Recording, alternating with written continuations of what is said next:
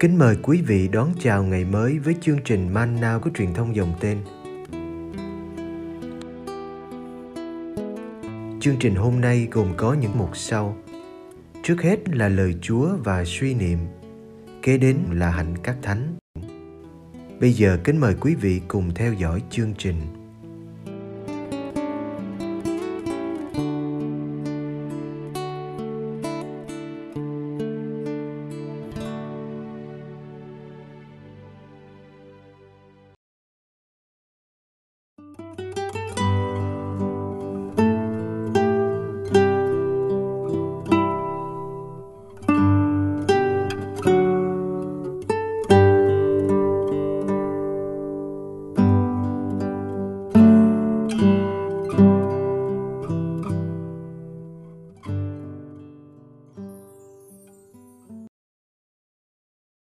Chủ nhật 26 thường niên năm C.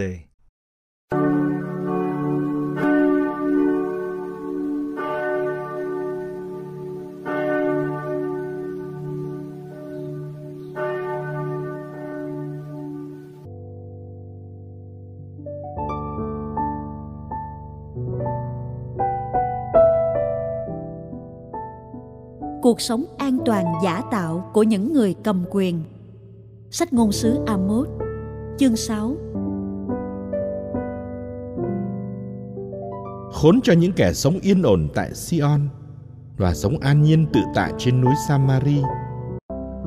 Chúng nằm dài trên giường ngà, ngả ngớn trên trường kỷ, mà ăn những chiên non nhất bầy, những bê béo nhất chuồng. Chúng đàn hát nghêu ngao, như David chúng dùng nhạc cụ mà sáng tác Chúng uống rượu cả bầu, sức dầu thơm hào hạng, nhưng chẳng biết đau lòng trước cảnh nhà du xe sụp đổ. Vì thế giờ đây chúng sẽ bị lưu đày, dẫn đầu những kẻ bị lưu đày. Thế là tan tác bèn. Lời khuyên nhủ thiết tha Thư thứ nhất Thánh Phaolô gửi ông Timôthê chương 6 từ câu 11 đến hết câu 16 phần anh, hỡi người của thiên chúa, hãy tránh xa những điều đó. Hãy gắng trở nên người công chính đạo đức, giàu lòng tin và lòng mến. Hãy gắng sống nhẫn nại và hiền hòa. Anh hãy thi đấu trong cuộc thi đấu cao đẹp vì đức tin, dành cho được sự sống đời đời. Chính vì sự sống ấy, anh đã được thiên chúa kêu gọi và anh đã nói lên lời tuyên xưng cao đẹp trước mặt nhiều nhân chứng. Trước mặt Thiên Chúa là đấng ban sức sống cho mọi loài. Và trước mặt Đức Kitô Giêsu là đấng đã làm chứng trước tòa tổng trấn Foncio Philato bằng một lời tuyên xưng cao đẹp. Tôi truyền cho anh, hãy tuân giữ điều răn của Chúa mà sống cho tinh tuyền, không chi đáng trách cho đến ngày Đức Giêsu Kitô Chúa chúng ta xuất hiện. Đấng sẽ cho Đức Kitô tỏ hiện vào đúng thời đúng buổi là chúa tể vạn phúc vô song, là vua các vua, chúa các chúa. Chỉ mình người là đấng trường sinh bất tử, ngự trong ánh sáng siêu phàm. Đấng không một người nào đã thấy hay có thể thấy. Kính dâng người danh dự và uy quyền đến muôn đời. Amen.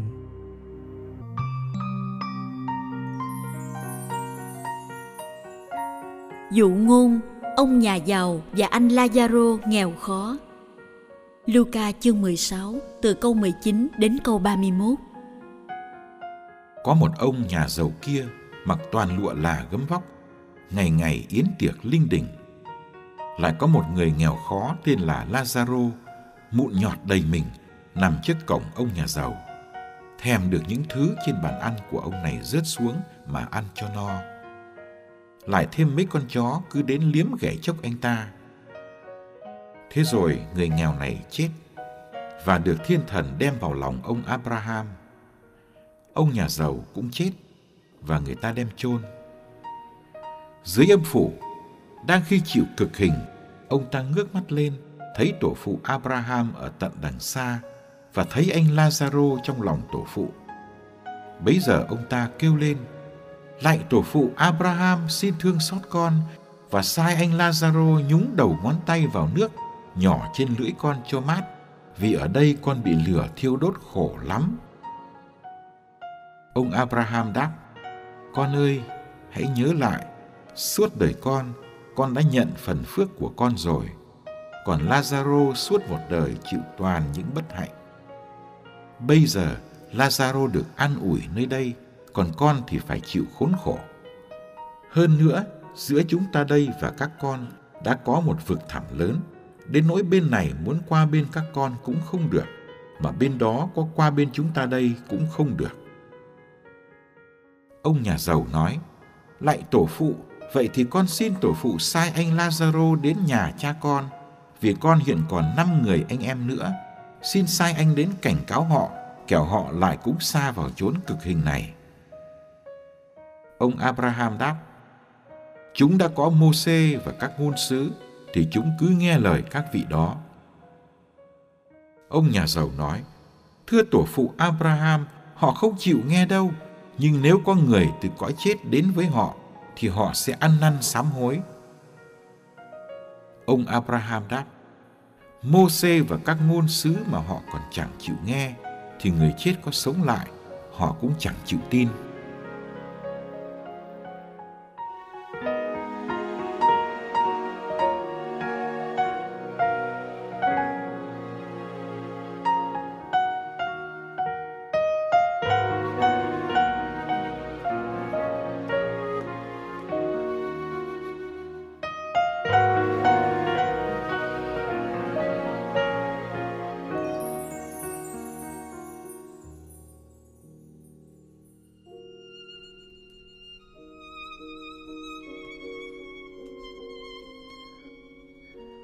Một số nhà thần học đưa ra nền thần học thịnh vượng. Theo họ, giàu có vật chất là dấu hiệu được Chúa chúc phúc. Ai có đức tin và đóng góp tiền bạc cho mục đích tôn giáo, người ấy sẽ trở nên sung túc, khỏe mạnh, thành công. Nền thần học này đã hấp dẫn nhiều người. Nếu dựa vào đó để đánh giá hai nhân vật chính là ông nhà giàu và anh Lazaro trong dụ ngôn. Hạnh là ta sẽ kết luận ông nhà giàu là người được chúc phúc, còn anh Lazaro là người bị Thiên Chúa ruồng bỏ.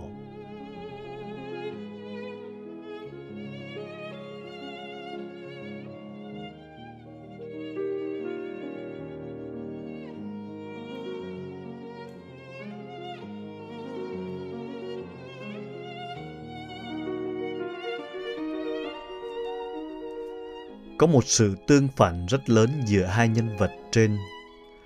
Ông nhà giàu ăn sung mặc sướng, yên ổn sau cánh cổng. Còn anh Lazaro thì nằm trước cổng, mình đầy mùn nhọt. Anh thèm được ăn những gì từ trên bàn ông rơi xuống. Anh chỉ có những con chó hoang đến làm bạn, vì chúng thích liếm láp những mùn nhọt của anh. Ông nhà giàu không phải là người không thấy Lazaro, thậm chí ông còn biết tên của anh nữa. Nhưng chẳng hề có sự trao đổi giữa hai bên. Ông nhà giàu cứ ngày ngày vui vẻ tiệc tùng với bè bạn. Còn anh Lazaro nằm trước cổng, kiên nhẫn đợi trông.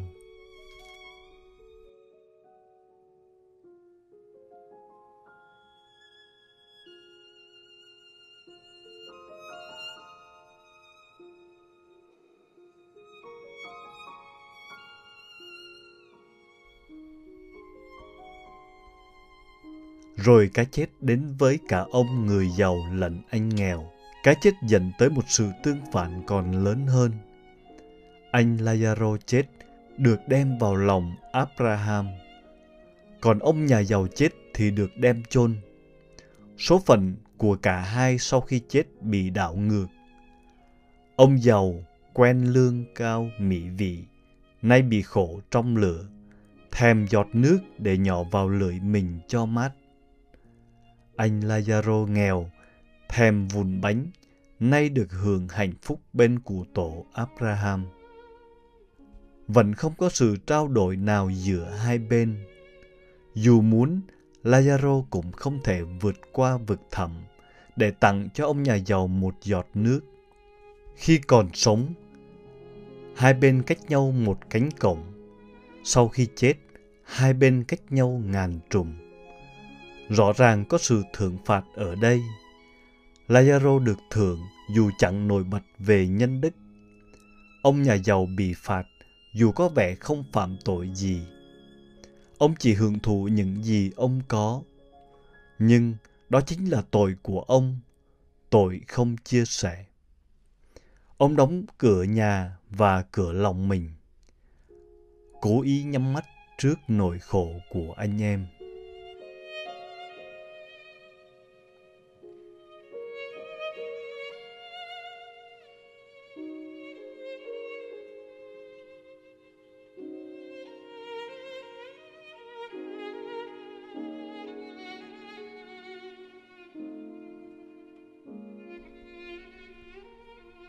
Ai đói nghèo, Chúa ban của đầy dư.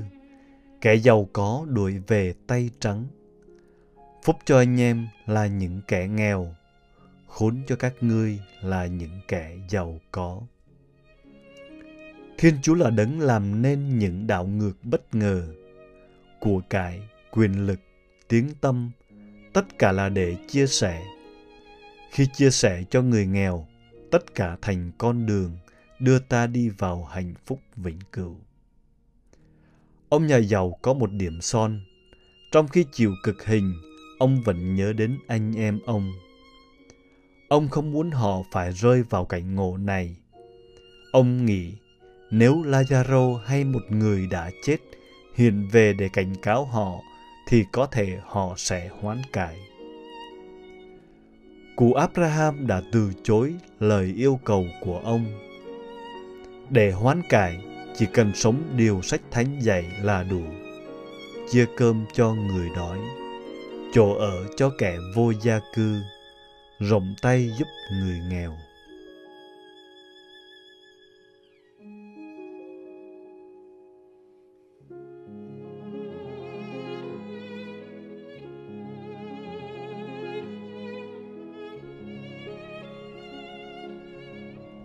Mọi người chết trước Chúa Giêsu đều phải vào âm phủ.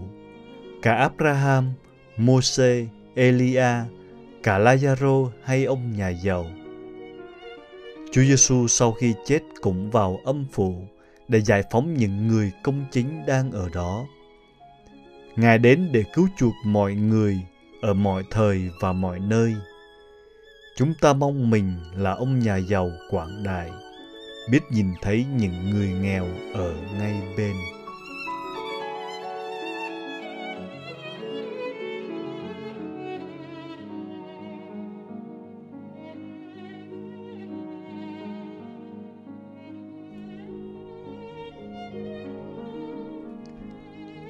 Lạy chúa, đây là ước mơ của con về thế giới. Con mơ ước tài nguyên của cả trái đất này là thuộc về mọi người, mọi dân tộc. Con mơ ước không còn những Lazaro đói ngồi ngoài cổng. Bên trong là người giàu yến tiệc lên đỉnh. Con mơ ước mọi người đều có việc làm tốt đẹp, không còn những cô gái đứng đường hay những người ăn xin.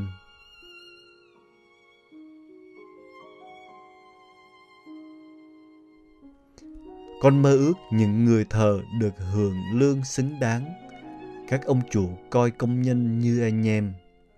Con mơ ước tiếng cười trẻ thơ đầy ắp các gia đình, các công viên và bãi biển đầy người đi nghỉ.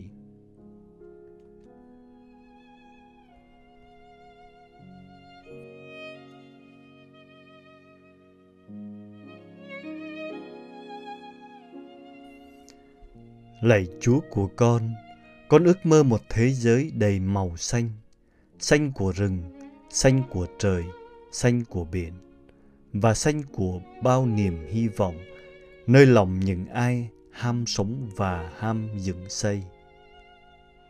Nếu Chúa đã gieo vào lòng con những ước mơ, thì xin giúp con thực hiện những ước mơ đó. Amen.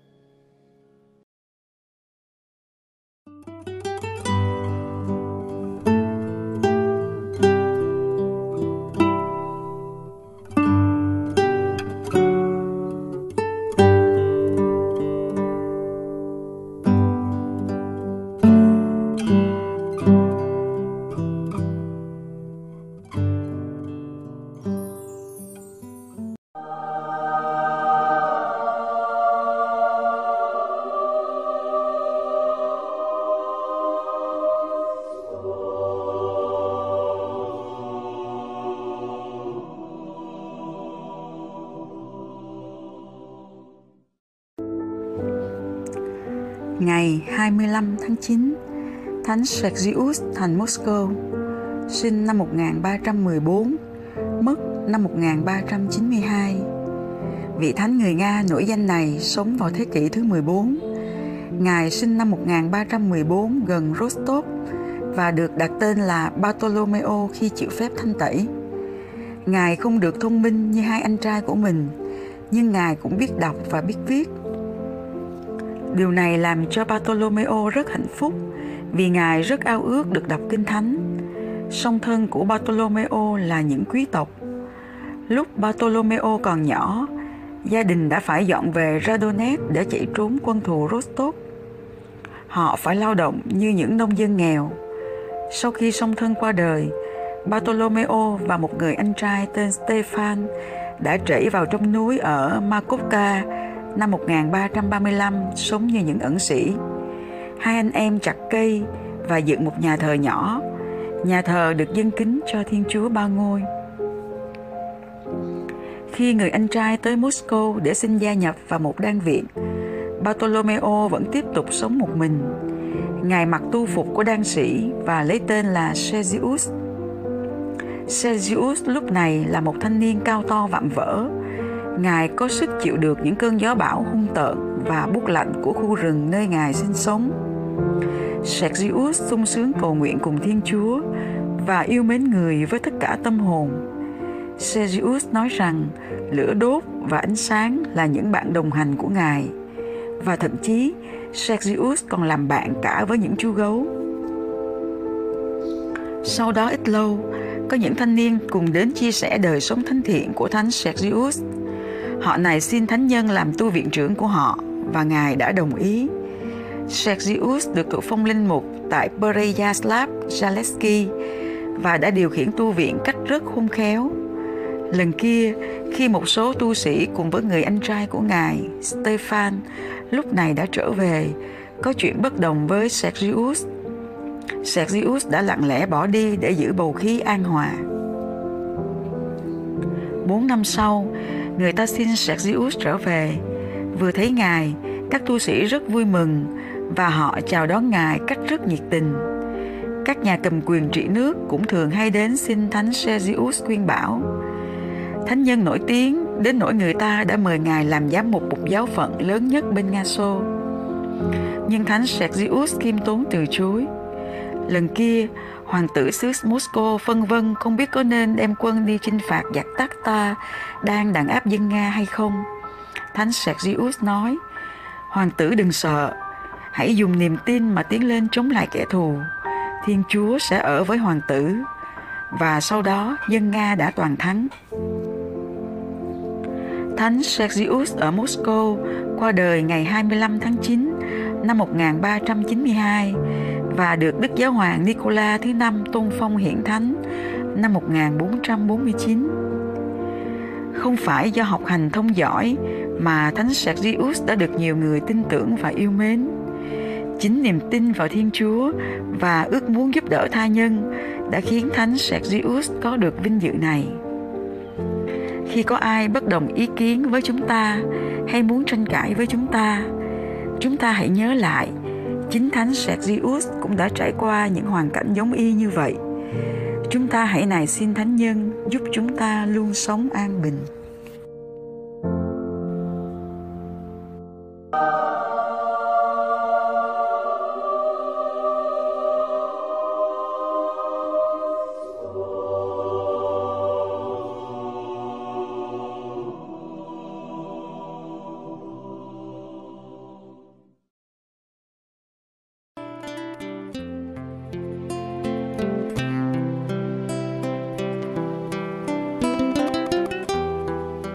Cảm ơn quý vị đã theo dõi chương trình. Kính chúc quý vị một ngày mới tràn đầy niềm vui và ân sủng của Chúa và mẹ Maria.